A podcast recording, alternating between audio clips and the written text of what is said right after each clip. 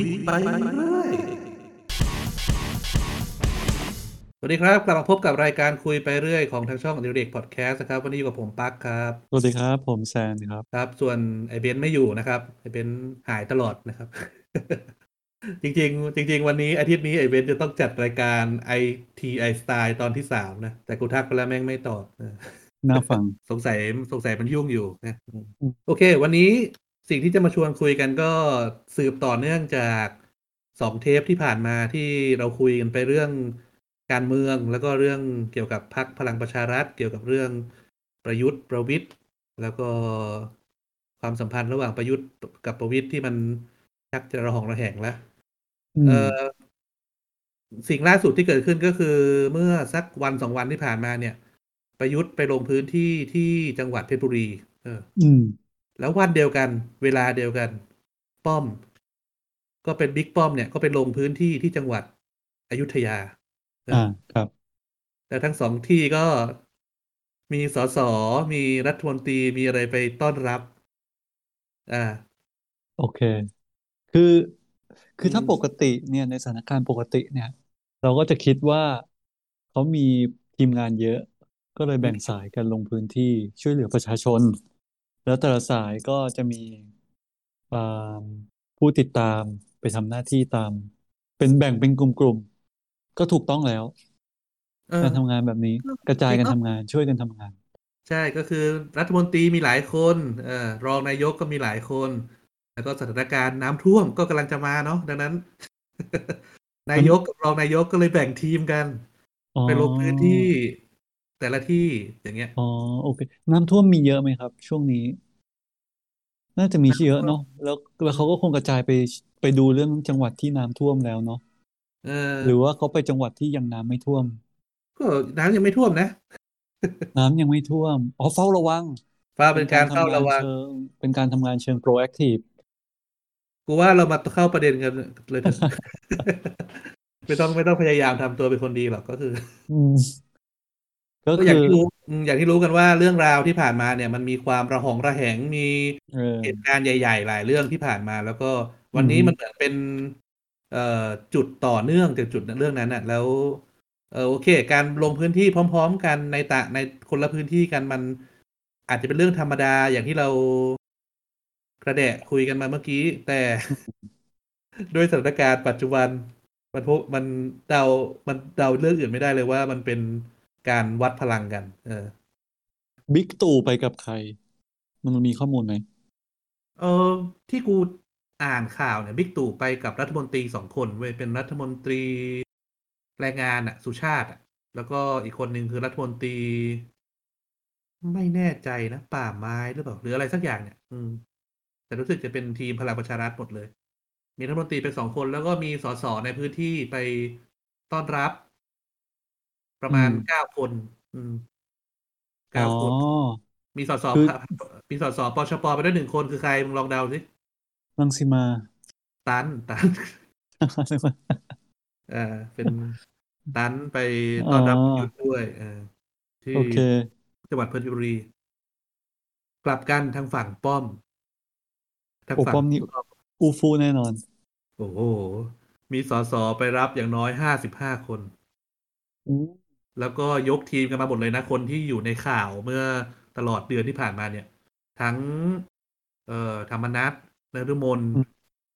แล้วก็วิรัตก็มาวิรัตประธานวิปรัฐบาลนะเอออืแล้วมก็เอ่อน่าสนใจคือปารินาก็มา เออ อืม ปารินาอยู่ราชบุรีอยู่ภาคตะวันตกใช่ไหมอืม ภาคตะวันตกมันก็เพชรบุรีเนาะอืม ทำไมไม่ไปต้อนรับทางนู้นเนาะทำไมถึงนั่งรถมาสักไกลมาต้อนรับที่อยุธยาเออน่าสนใจ เออ อีกคนที่เหลือ อีกคนอืมที่เหลือเชื่อว่ามาต้อนรับ เอ่อ ป้อมบิ๊กป้อมด้วยนี่ก็คือสันติ เออ ใช่อืมที่แรกสันติเนี่ย ในตอนที่เกิดเรื่องเนี่ยขึ้นไปคุยกับประยุทธ์ปะเป็นคนที่ถูกเรียกเข้าไปคุยใช่ไหมใช่เหมือนกับสี่ว่าจะชอจะแปลพักไปแล้ว ใช่สี่ชอเนี่ยเขาก็กะว่า เออ สันเออเหตุการณ์ที่เอาไม่ลงเนี่ย เพราะว่ามีการสันติแตกตัวออกไปเนาะที่เขาอืมคือกันแต่แต่ปรากฏว่าวันนี้สันติมาโผล่ที่อยุธยาไม่ได้ไปโผล่ที่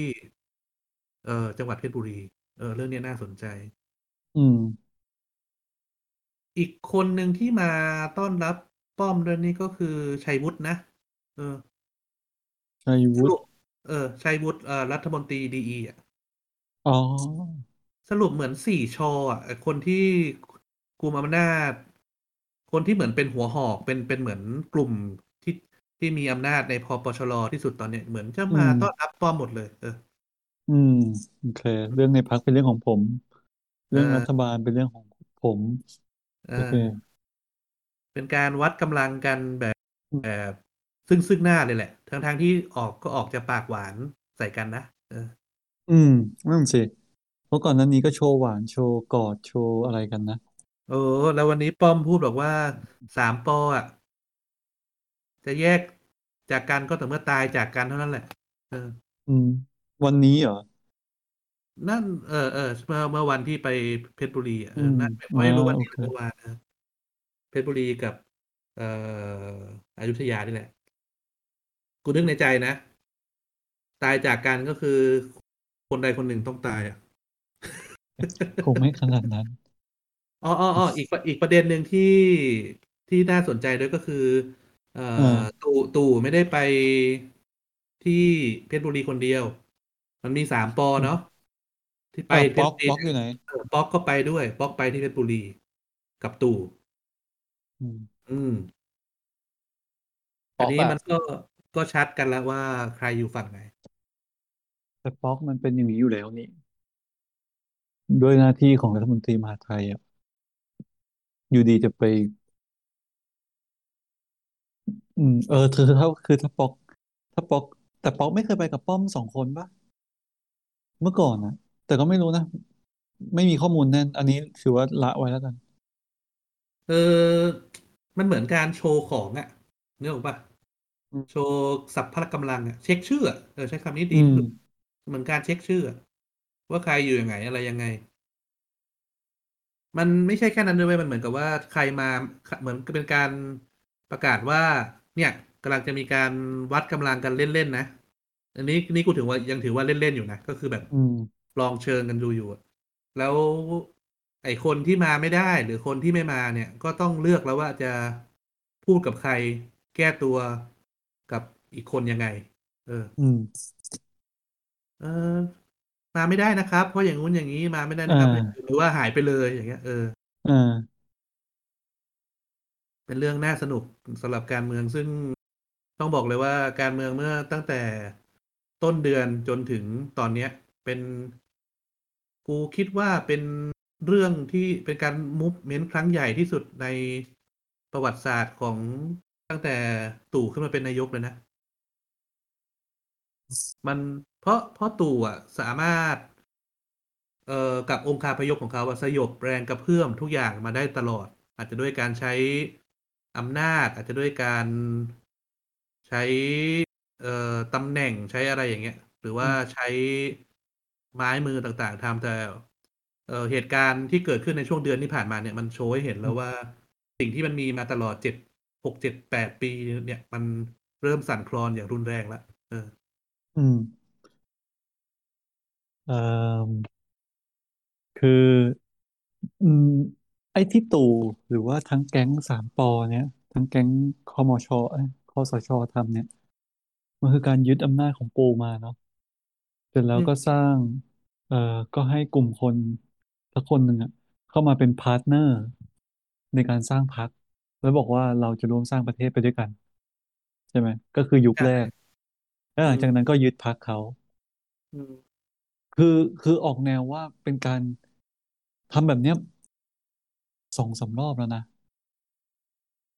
ตั้งแต่ยุคของสี่กุมารนะยุคของเอ่อใช่ไหมสี่กุมารอะที่กูยึดลองไล่ยึดกูลองไล่คร่าวๆแล้วกันเออือมเอเอาตั้งอแต่ตอนยิ่งลักษณ์อะอะก็แบบเนี้ยอ่าใช่โอ้ตชิอนยิ่งลักษณ์ยิ่งลักษณ์นี่คือ มันมีการชุมนุมของกปปสเนาะหลังจากนั้นยิ่งลักษณ์ก็ยุบสภา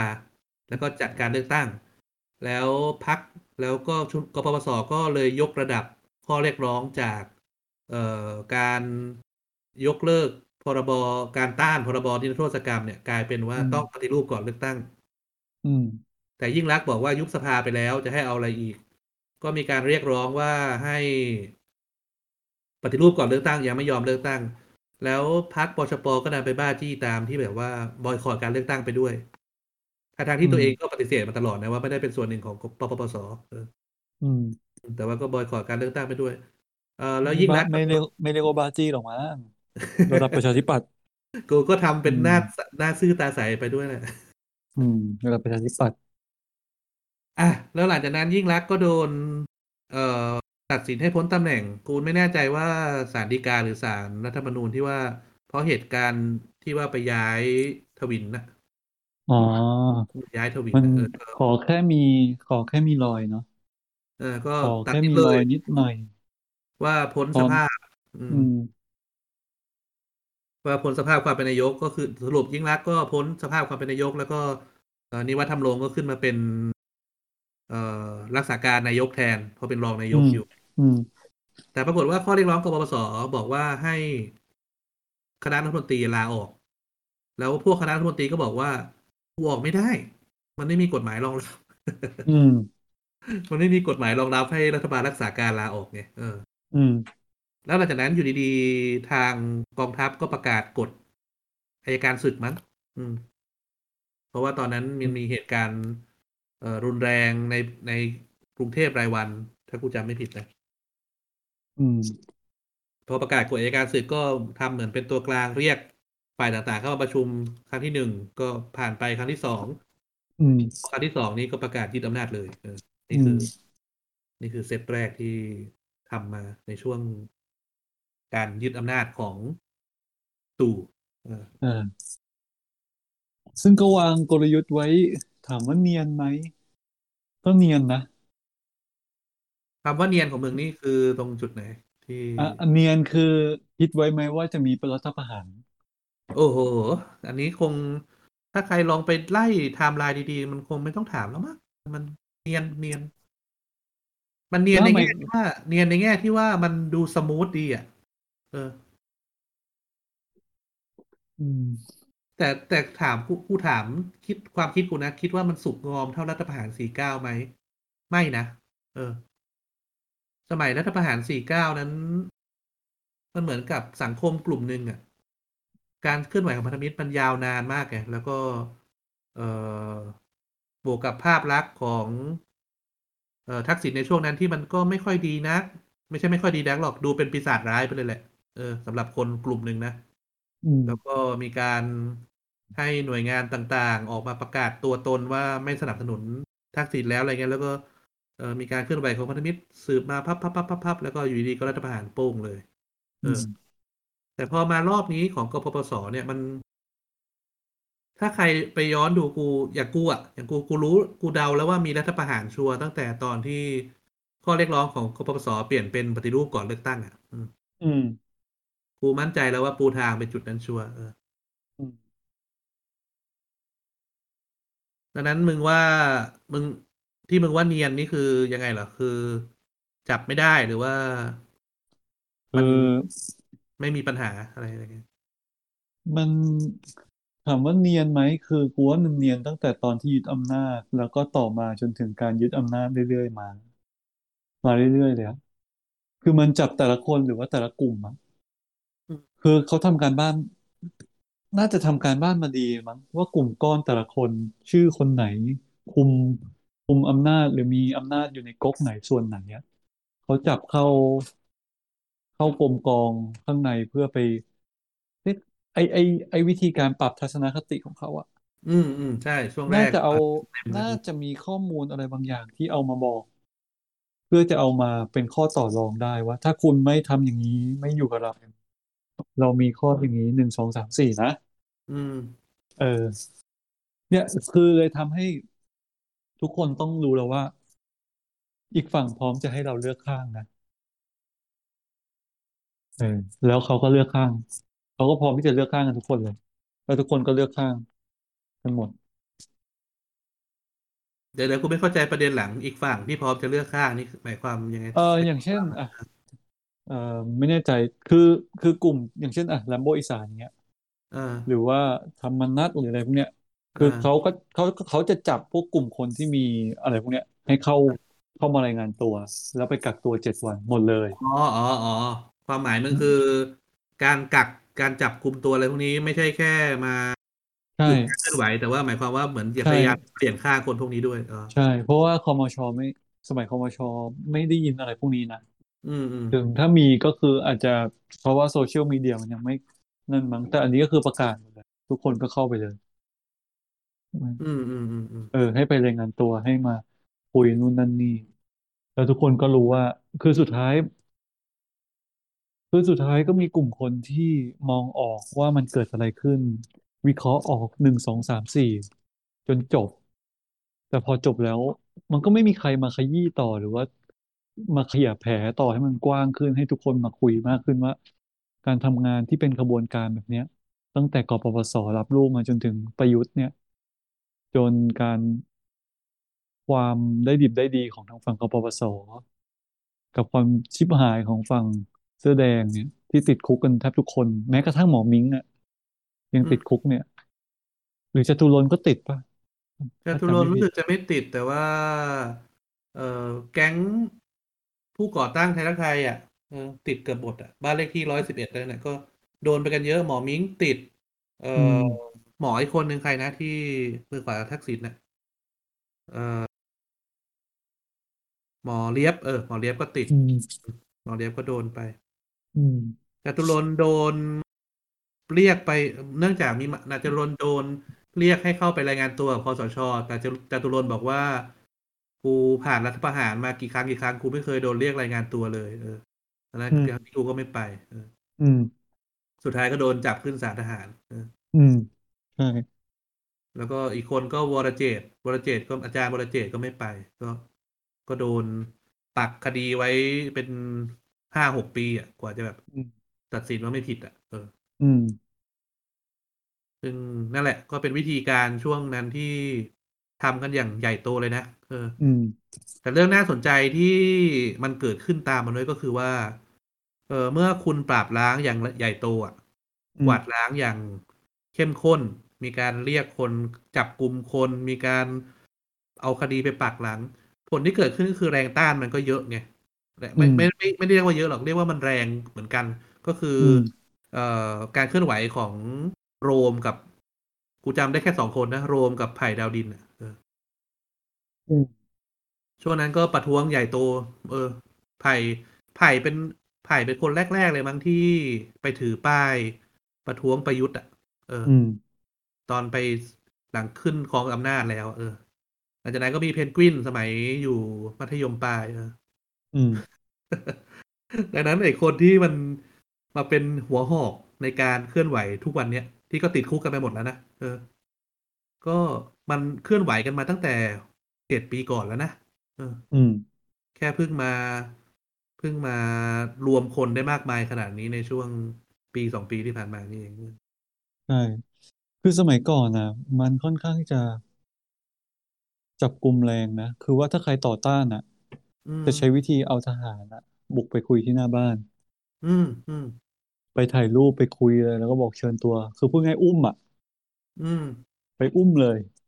อุ้มเข้าไปเลย อันนี้คือวิธีในการทำให้ทุกทุกสายอะสยบทุกทุกคนนะสยบ คืออืมสิ่งสิ่งที่ตามมาก็คือการบรรยากาศความกลัวแบบสมัยนั้นนะพอมันสร้างสร้างบรรยากาศแบบนั้นขึ้นมาแล้วอืมผลก็คือว่า เอ่อคนเรามันก็ต้องหาทางออกไงก็มีการคนพยายามทำเป็นว่าบรรยากาศการโดนจับกุมแบบนั้นเป็นเรื่องตลกอะไรเงี้ย อืม เอามาอย่างที่โน้ตอะโน้ตอุดมเอาไปเล่นตลกอะไรเงี้ยซึ่งในมุมหนึงมันก็เป็นการผ่อนคลายความเครียดในตัวเองมุมหนึงกูคิดว่า เราไม่ควรเล่นตลกกับเรื่องนี้นะเออใช่เพราะทุกคนมันจะรู้สึก โอเคโอเค มันอืมันก็ตลกมแล้วก็จบใช่ไหมใช่มันควรจะเป็นเรื่องซีเรียสที่คุณควรจะมาขยายว่า เออใช่คือเรื่องพวกเนี้ยมันมัน คือ มันเป็นนิสัยคนไทยที่ถูกปลูกฝังมานานมากอะให้เป็นแบบนี้ ไม่เคยมีเลยนะ ไม่เคยมีเลยนะ ไม่รู้ในประวัติศาสตร์ไทยมันมีหรือเปล่า ที่ชนชั้นกดถูกกดขี่เนี่ยจะลุกฮือขึ้นมาต่อต้านชนชั้นปกครอง จะไม่เคยเกิดขึ้นเลยในประวัติศาสตร์ไทย หรือว่าเพราะว่าถูกเขียนขึ้นมาใหม่ก็ไม่รู้ เพราะสุดท้ายเราจะรู้สึกว่าผู้ผู้ปกครองของเราอะปราณีกับเรามาก เมตตาเราก็มากก็พ่อปกครแต่องลูกบลาบลาบลาสิ่งที่มันสิ่งที่มันพูดมาก็คือ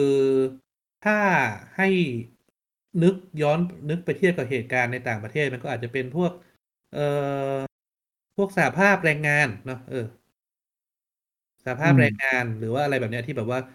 กลุ่มคนที่แบบว่าได้รับเงินเดือนน้อยที่สุดในประเทศ อะ เอออืมได้รับเงินน้อยที่สุดในประเทศมารวมตัวกัน แล้วก็อืม เรียกร้องสิ่งต่างๆ จากรัฐ ซึ่งอืมในอังกฤษใน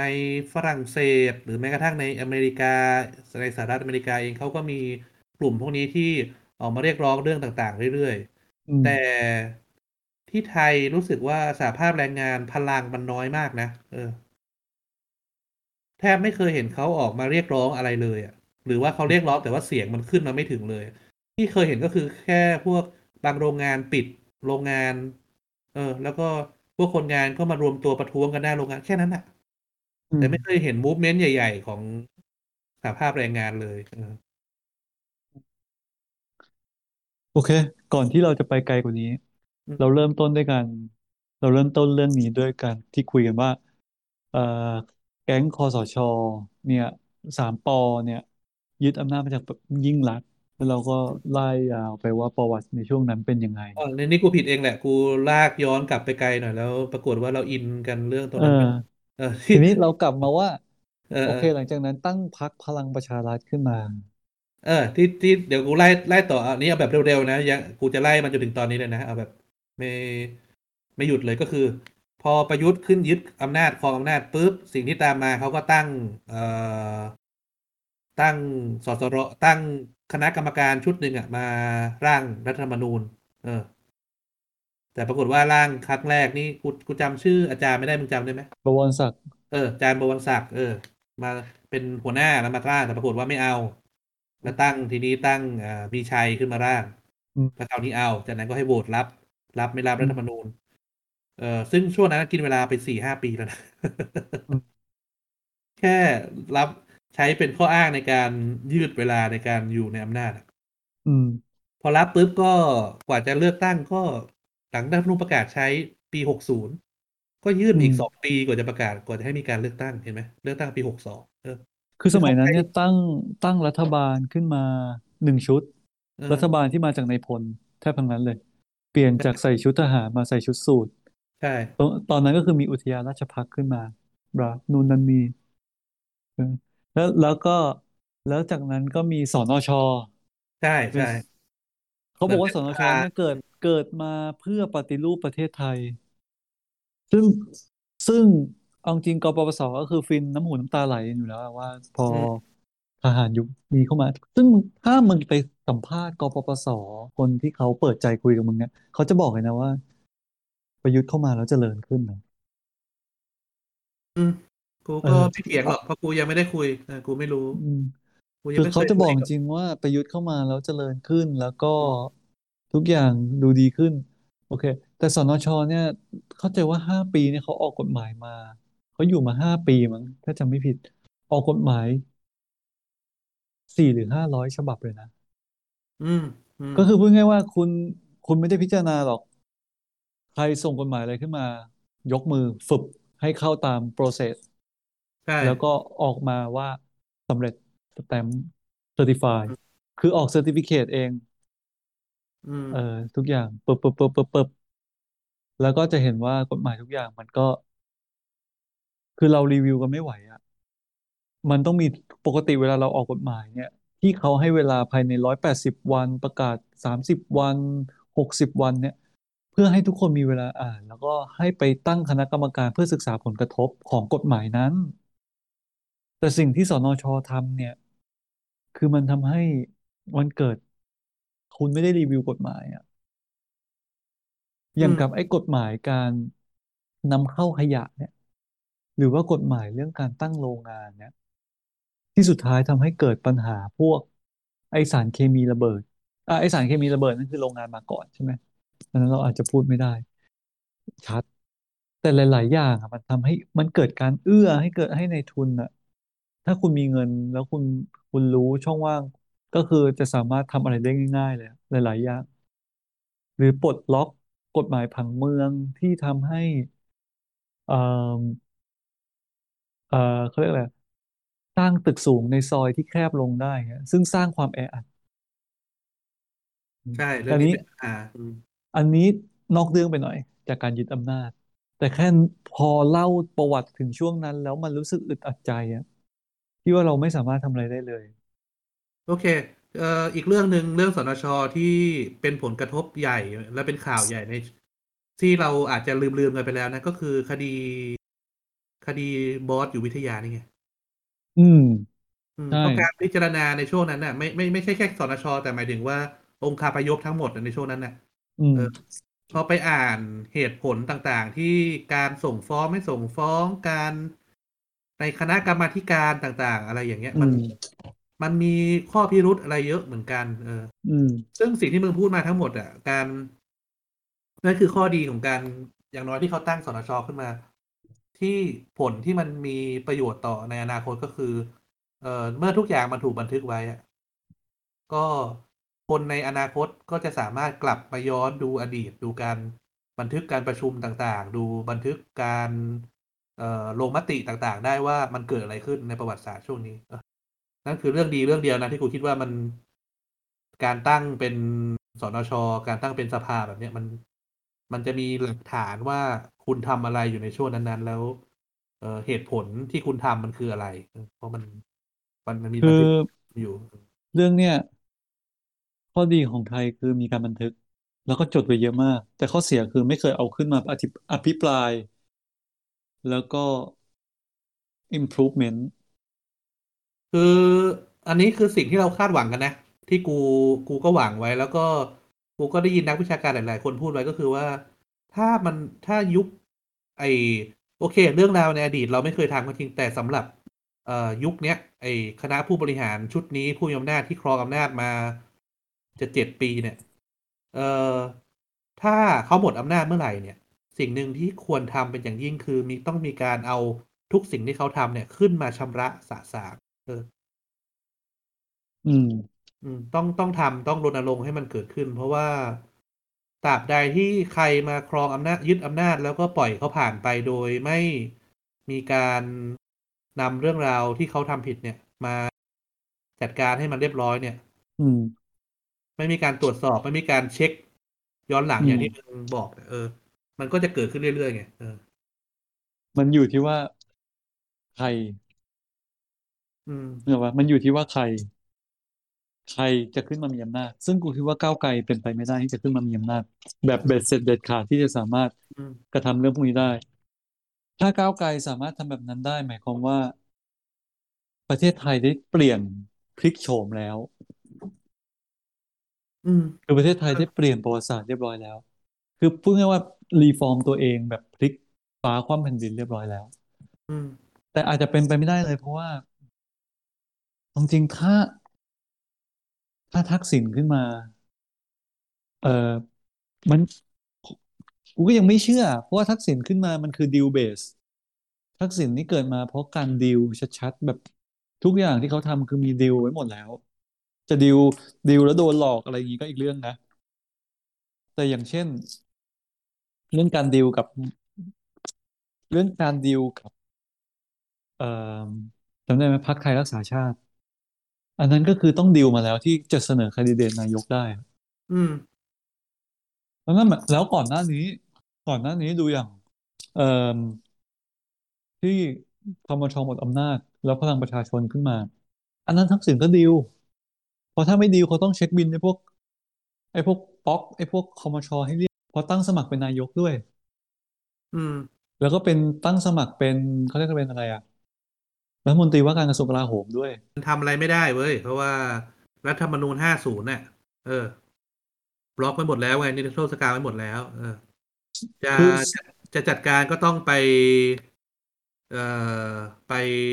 แก้รัฐธรรมนูญ เออ ซึ่งอายุรัฐบาลสมัครนี่สั้นมากนะ เออ ปีปีนิดๆเองมั้งเออแต่จำได้ว่าคือถ้าเกิดมันจะทำให้เกิดขึ้นได้คือย้ายทหารดิแต่งตั้งโยกย้ายอย่าใช่งน้อยก็ต้องอืมก็ต้องคือถ้าถ้าจะแก้แค้นจริงๆอะก็คือย้ายทหารไอ้ฝั่งที่เคยปฏิวัติอะกลับให้หมดแล้วเอาอีกฝั่งหนึ่งขึ้นมา เออ แต่กูไม่อืมแน่ใจเหมือนเขาตั้งสภากลาโหมมาแล้วมั้งเอออืม ซึ่งแทนที่จะเป็นอำนาจโดยตรงของนายกจะกลายเป็นว่าต้องมีการ approve จากเอ่อผู้ผบสี่เหล่าทัพด้วย เออ อืม อืม ซึ่งดังนั้นมันย้ายไม่ได้ไงอืม อืมอืมอืมโอเค มันเหมือนไม่มีอีกเรื่องหนึ่งคือคือคืออันนี้เราก็พูดถึงอำนาจนะ ซึ่งมันก็ งั้นคือมันก็ต้องกูไล่ต่อพูดถึง คือคือมัน คือมันก็ต้องพูดถึงเรื่องอะไรอะเนียนไม่เนียน ใช่ไหมตามที่มึงบอก ที่เราพูดว่ามันมีการยึดอำนาจ อะงั้นกูไล่ต่อให้จบนะ กูพยายามไล่แล้ว ปรากฏว่ามันมีประเด็นน่าสนใจแวะเยอะเหลยเกินอะอืมพอพอตั้งเสร็จแล้วก็ไปเอ่อตู่ก็ปล่อยให้มีการเลือกตั้งปีหกศูนย์เอออืมผู้ผิดหกสองพอเลือกตั้งหอืมกสองเนี่ย เอ่อแกนนำที่นำพรรคพปชรหรือพลังพลังประชารัฐลงเลือกตั้งเนี่ยก็คือแก๊งสี่กุมารเนาะอืมซึ่งก็ สมคิดไม่ได้เข้าไปอยู่ในพรรคแบบเป็นทางการถ้ากูจำไม่ผิดนะ แต่ว่าอืมพวกสี่กุมารน่ะเออเชิญสุวิทย์สนธิอืมรัตน์เอ่อแล้วก็อุตตมะ แล้วก็อืม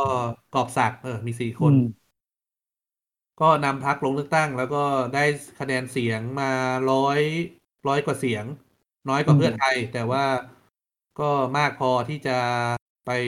ล็อบบี้ให้พ ประชาธิปัตย์ให้ภูมิใจไทย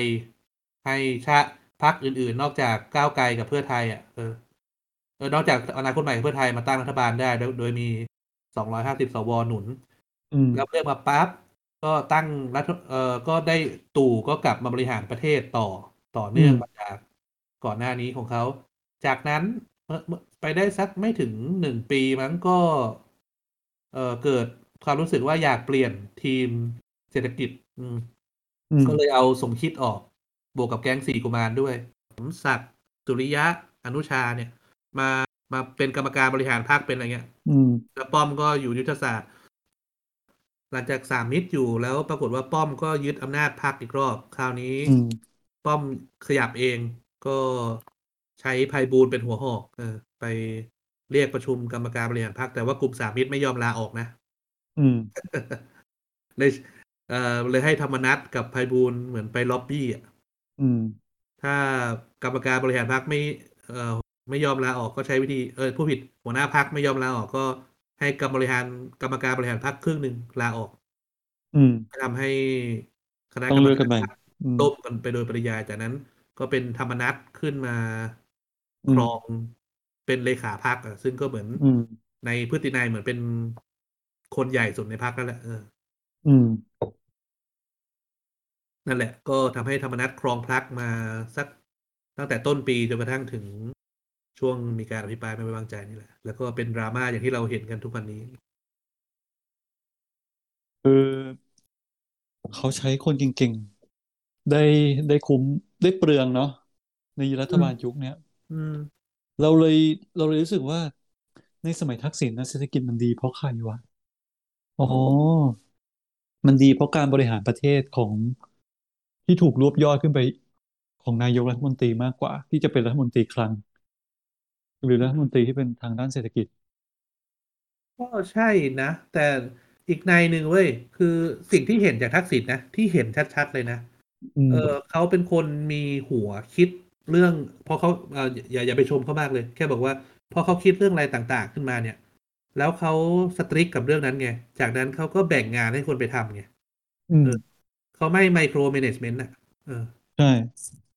ผลก็คือพอไมโครแมเนจเมนต์เนี่ยข้อเสียคือคุณจะต้อง เอออย่างนี้ได้ไหมครับท่าน อย่างนี้ได้ไหมเดี๋ยวขอ approve ท่านก่อน เดี๋ยวขอคุยกับท่านก่อน เออ ซึ่งมันก็เลยทำให้งานมันไม่เดินไง เรื่องน่าสนใจคือสมคิดนี่ไม่เคยขึ้นมาเป็น เอ่อรมตคลังในในช่วงของประยุทธ์เลยนะเออ แต่เป็นรองนายกฝ่ายเศรษฐกิจเออ คือเข้าใจว่าดูภาพรวมอืมอยากให้สมคิดดูภาพรวมเศรษฐกิจใช่ก็คือพูดง่ายๆว่า อย่าให้คุมแล้วคิดว่าเศรษฐกิจสมคิดเก่ง เจ๋งจริง อืม แต่สุดท้ายอะ มันก็ชัดแล้วอะว่า สมคิดก็ไม่ได้เก่งจริงเท่ายุคทักษิณเขาอาจจะเก่งจริงก็ได้นะ แต่ว่าอืมสภาพหัวหน้าแบบเนี้ย อะก็จริงสภาพแวดล้อมนะ เพราะเรารู้ว่าเออทำงานองค์กรมันทำได้ มันทำไม่ได้ด้วยตัวคนเดียว อืมนั่นแหละ ทีนี้ เอ่อลองลองโดดข้ามมาที่เราคือพูดไว้ตอนต้นอะเออมึงมึงว่ามันชัดหรือยังว่าจะมีการยุบสภาเร็วๆนี้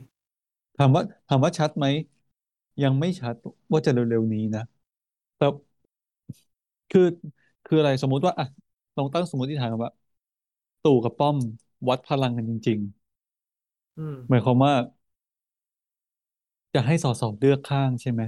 ว่าจะอยู่กับฝั่งใครอืมใคร popular กว่ากันอืม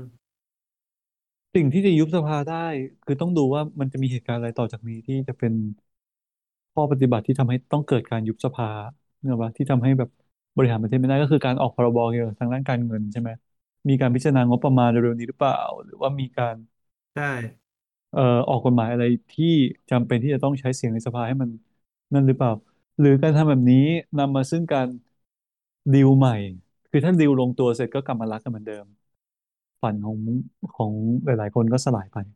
อืม แต่ปัญหาคืออย่างนี้เว้ยเอ่อเนื่องจากตอนเนี้ย ยังไม่มีการตั้ง เราเรายังไม่มองมันเห็นความเป็นไปได้ยากมากว่า เอ่อด้วยรูปองค์เอ่อด้วยองค์คาพยพทางการเมืองในของรัฐอ่าพรรคร่วมรัฐบาลตอนเนี้ย หรือทางพลังประชารัฐเองเนี่ย ถ้าตู่จะกลับมาเป็นนายกในสมัยหน้า ถ้าเขาอืมตัดสินใจว่าจะลงเลือกตั้งในสมัยหน้า แล้วเป็นแคนดิเดตด้วยเนี่ยเขาจะใช้พรรคอะไรวะ เออพรรคพก็ปต้องชรเหรอเออ ไม่หรืไม่อพรรคเขาอื่นตั้งพรรคไว้ก่อนแล้วมั้ง เพราะอย่างที่ สิ่งที่ตู่ทำคือ ตู่แค่ดูด ดูดสสเข้ามา แต่ตู่ไม่ได้เป็นแม่เหล็กที่จะเอาสสมาติดตัวเอง นั่นแหละอาจปัจะญเป็นหาเว้ยอานั่จนแหจะละเป็นปัญแม่หาเหล็กเออที่จะเอาสสมาติดตัวเอง แต่แค่ ตู่จะเป็นแม่เหล็ก ที่จะไปเป็น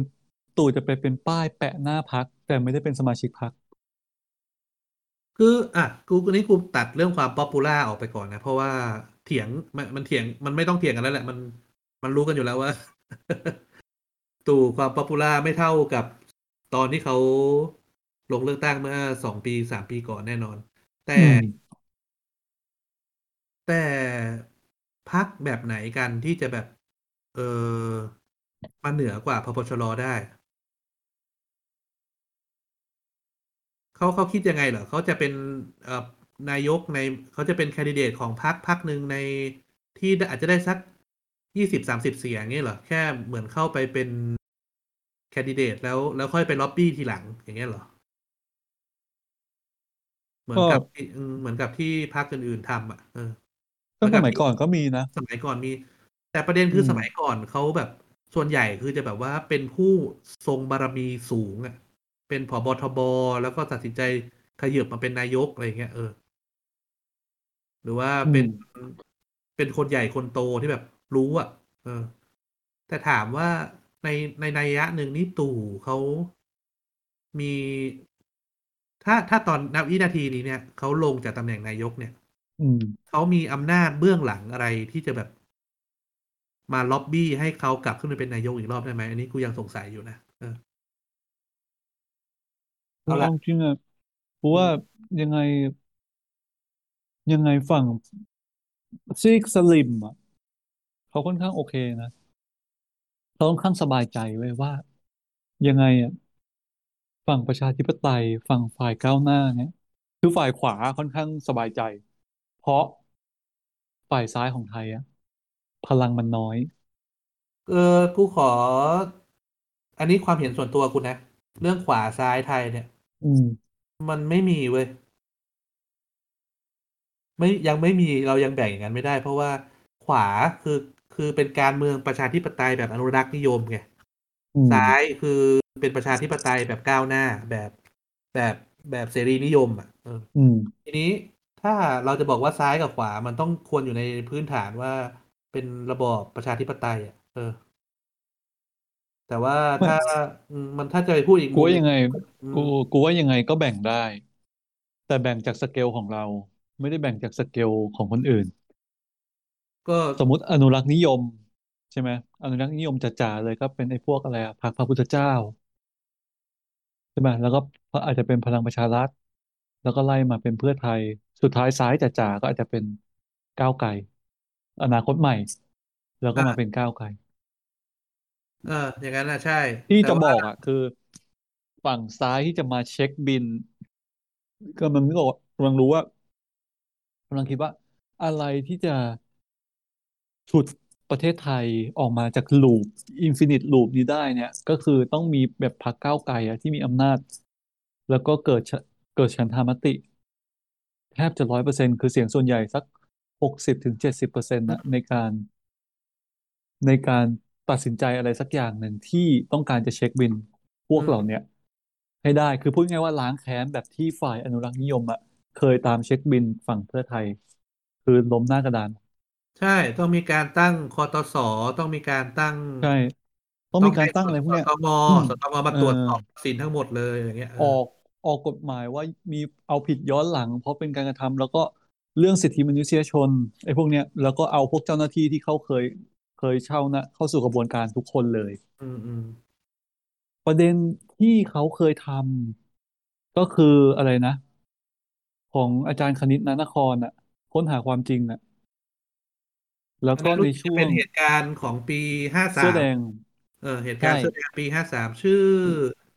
คณะอะไรสักอย่าง เออ คณะค้นหาคอปสอะไรคอปคอปอะไรสักอย่างเนี่ยเออใช่ ในช่วงนั้นน่ะ แล้วก็มีอีกช่วงหนึ่งที่ทำถึงขนาดในสภาที่ให้สมัครที่จำได้ว่าสนั่นขจรประสาทอะออกมาถามกลางสภาเลยว่า ใครเป็นคนสั่งคุณรัฐประหารคุณพูดมาเลย แล้วบางก็บอกว่าเรื่องบางเรื่องถึงตายก็ตอบไม่ได้ เรื่องแบบเนี้ย คือตอนนั้นน่ะ มันไม่มีคนขยี้ต่อ มันไม่มีคนมาแบ็กสนั่นนึกออกปะอืมแต่มันกลายเป็นว่าสังคมแค่ออกมาพูดเสร็จแล้วก็เงียบกันไปอืมมันมันไม่มีการแบบมาขยี้ต่อถ้าแต่ถ้าเกิดว่าเพื่อนึกนึกถึงก้าวไกล ถ้าเกิดออกมามีอำนาจมากนะแล้วออกมาบี้ได้นะโอ้มันจะวิเศษมาก ประเทศไทยจะหลุดพ้นจากหลาย ๆ อย่าง จะหลุดพ้นจากกับดักรายได้ปานกลาง จะหลุดพ้นจากความยากจน แต่มันเราจะไม่สามารถพึ่งเพื่อไทยได้ เอ้ย ไม่ไม่สามารถพึ่งก้าวไกลได้อย่างเดียว เพราะถ้าหากว่าก้าวไกลจะมี power ได้ขนาดนั้น มันหมายความว่าประชาชนส่วนใหญ่ของประเทศเห็นด้วยกับก้าวไกลและเลือกให้ก้าวไกล แล้วประชาชนส่วนใหญ่ของประเทศก็มีทัศนคติ หรือเปลี่ยน attitude หรือเปลี่ยน behavior ไปแล้ว จากคนที่ก้มก้มกราบหมอบกราบกลายเป็นลุกขึ้นสู้คนเท่ากัน แล้วแบ็คให้ก้าวไกล หรือแบ็คให้คนกลุ่มที่กล้าที่จะทำเงี้ยขึ้นมามีอำนาจสูงสุดได้ คืออย่างนี้ในแง่หนึ่งอะ มึงไม่ต้องกูในแง่การเมืองไทยนะกูว่ามึงไม่ต้อง เอ่อไปมองแบบสุดโต่งขนาดนั้นหรอก คือก้าวไกลไม่จำเป็นจะต้องครองเสียงส่วนมากในครึ่งหนึ่งของสภาแล้วไม่ต้องถึงขนาดนั้น มึงอ่ามึงดูง่ายๆเลยนะนะเกมการเมืองปัจจุบันนี่นะเอ่อถามว่าพักอะไรเป็นพักที่มี power มากที่สุดในสภา เออ พักภูมิใจไทยนะ อืม เออ เพราะเขาเป็นพรรคที่โอเคเขาไม่ใช่พรรคที่ใหญ่ที่สุดในฝั่งรัฐบาล แต่ว่าเขามีคะแนนเสียงที่สามารถชี้เป็นชี้ตายได้เลยว่าจะ เอ่อฝั่งรัฐบาลจะมีเสียงข้างมากในสภาหรือเปล่าอืมดังนั้นถ้าก้าวไกลได้สสระดับห้าสิบหกสิบได้สสระดับเท่าประมาณว่าไม่น้อยกว่าครั้งที่ผ่านมามากจนเกินไป แล้วรวมกับเพื่อไทยได้อะอืเอมอกูคิดว่าก็เป็นไปได้ที่จะก้าวไกลจะผลักดัน อเจนดาของตัวเองได้ถ้าเพื่อไทยเอาด้วย โดยเขามีคะแนนเสียงไปบีบอืมดังนั้นอืมสิ่งสิ่งที่มึงคาดหวังว่ามันจะเกิดขึ้น ซึ่งกูก็เห็นด้วยว่ากูอยากให้มันเกิดขึ้นไปอย่างยิ่งเนี่ย มันก็ไม่ใช่ว่ามันเกิดขึ้นได้ยากมากนัก เพียงแต่ว่ามันจะต้องมีการเลือกตั้งไป อย่างน้อยก็สักสองสามครั้งอะ เออ ครั้งครั้งแรกอาจจะยังไม่ถึงอาจจะครั้งแรกอาจจะเป็นการทำให้มีการเริ่มขยับ แต่ว่า พอมันมีการเลือกตั้งอีกครั้งหนึ่งเนี่ยถ้าคนเขารู้สึกว่ามูฟเมนต์นี้มันน่าสนใจมันเขาเห็นด้วยเขาก็จะเลือกพรรคที่ผลักดันเรื่องพวกนี้เอง แต่อืมอย่างที่เห็นว่าเออประเทศไทยไม่เคยปล่อยให้มีการเลือกตั้งนานๆเลย แล้วก็รัฐประหารอีกแล้ว อืม ซึ่งทำให้มูเมนต์พวกนี้มันไม่มีวันเกิดขึ้นได้เลยไงอืมงั้นก็จบเรื่องการเมืองแต่เพียงเท่านี้เออ คือเรื่องเรื่องอนาคตอย่างเงี้ย มันน่าคุยแต่ว่าเรามองอนาคตยังไงเราอยากได้อะไร เพราะว่าเรา มันเป็นสิ่งที่เราสามารถตรวจสอบได้ หลังจากผ่านไปสักห้าปี แล้วเรายังมองแบบเดิมอยู่ไหมคือคือกูชอบตรงที่ว่ามึงมึงเหมือนมึงเขียนไดอารี่แล้วกลับมาอ่านอะถ้าเกิดมึงเขียนไดอารี่โดยมองไปที่ vision มึงมึงบันทึกอะไรบางอย่างที่เป็น vision ของมึงมึงสามารถพูดได้ ดูย้อนกลับได้ แต่ถ้าเกิด พูดถึง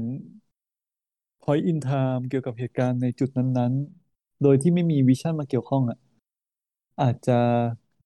มันมันมันมองย้อนกลับมาแล้ว บางทีนึกว่า เอ้ยกูพูดถึงเรื่องอะไรอยู่วะ เรื่องนั้นมันคืออะไรวะ มันไม่อินอะในอนาคตอะนะ อืมอืมแค่กำลังนึกถึงว่า เอาเถอะก็ มันก็คือตอนนี้มันก็สิ่งที่กูสิ่งที่กูชอบที่สุดในการ ดูเรื่องการเมืองเนี่ย คือกูชอบเห็นความเคลื่อนไหวไงอืมอืม กูไม่ชอบเวลาที่อำนาจมันเสถียรแล้วก็ไม่มีการขยับอะไรเลย ทุกคนแบบทำตัวไปเรื่อยๆไปเรื่อยๆไปเรื่อยๆอืมกูชอบเห็นข่าวที่แบบว่ารัฐมนตรีคนนู้นไปลงพื้นที่หรือว่าเอ่อการสสบางคนไปเรียกร้องอะไรจากนายกอย่างเงี้ยเออหรือมีกลุ่มอะไรไปประท้วง ไม่ต้องรัฐบาลประยุทธ์นะต่อให้เป็นรัฐบาลประชาธิปไตยกูก็คาดหวังจะเห็นเรื่องพวกนี้เอออืมเพราะมันหมายความว่าประชาชนมันมีส่วนร่วมแล้วก็ทางเครือข่ายอำนาจเองรู้สึกว่าต้องทำอะไรบ้างเพื่อเพื่อรักษาคะแนนเสียงของตัวเองอืมต่อไปแล้วก็ขับเคลื่อนประเด็นที่ตัวเอง อาสาเข้ามาเป็นตัวแทนของประชาชนน่ะ เออ อืม มันจะมีใคร มันจะมีใครพูดไหมว่าว่ากูอยากมาเป็นสสเพราะอยากได้เงินเดือนแสนกว่าบาท เออไม่มีหรอกแหมแสนกว่าบาทมึงไปทำงานบริษัทเอกชนหรือใช้เงินใช้อะไรที่แบบ แล้วเป็นซีอเนี่ยมึงก็ได้แล้วไงเออ จะมาเข้ามาเป็นสสทำไมถ้าไม่มีประเด็นอะไรที่อยากขับเคลื่อนเออเนี่ยมึงดูดิยังกับแองเจล่าเมอร์เคิลอะ ที่กำลังที่ทำงานมาสิบหกปี เป็นนายกมาสิบหกปีอะแต่ทำการงานการเมืองมานานนะทุกวันนี้การใช้ชีวิตของเขาก็ยังอยู่แบบในอพาร์ตเมนต์ที่เช่าอยู่อยู่เลยนะแล้วก็ทำงานแบบประชาชนธรรมดาเลยนะเหมือนกับเข้าไปในซูเปอร์ซื้อของ โอเค ก็เป็นอีกตัวอย่างหนึ่งของนายกที่กำลังจะลงจากอำนาจ แล้วก็อืมกูคิดว่าลงอย่างสง่างามนะเออ ไม่มีอะไรให้อืมก็อาจจะมีทั้งเรื่องดีหรือไม่ดี แต่ว่าเหมือนกับว่า เขาไม่จะเป็นต้องระแวงอะว่าเขาลงไปแล้วเขาจะโดนอะไรย้อนหลังอะอืมนั่นแหละนั่นก็คือเกมการเมืองในช่วงนี้ที่เปิดหัวกันจะคุยกันเรื่อง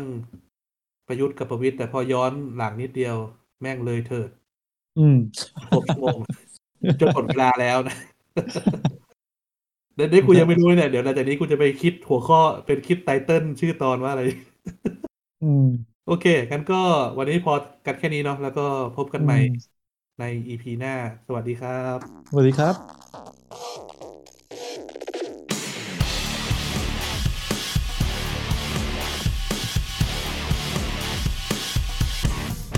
คุยไปเรื่อย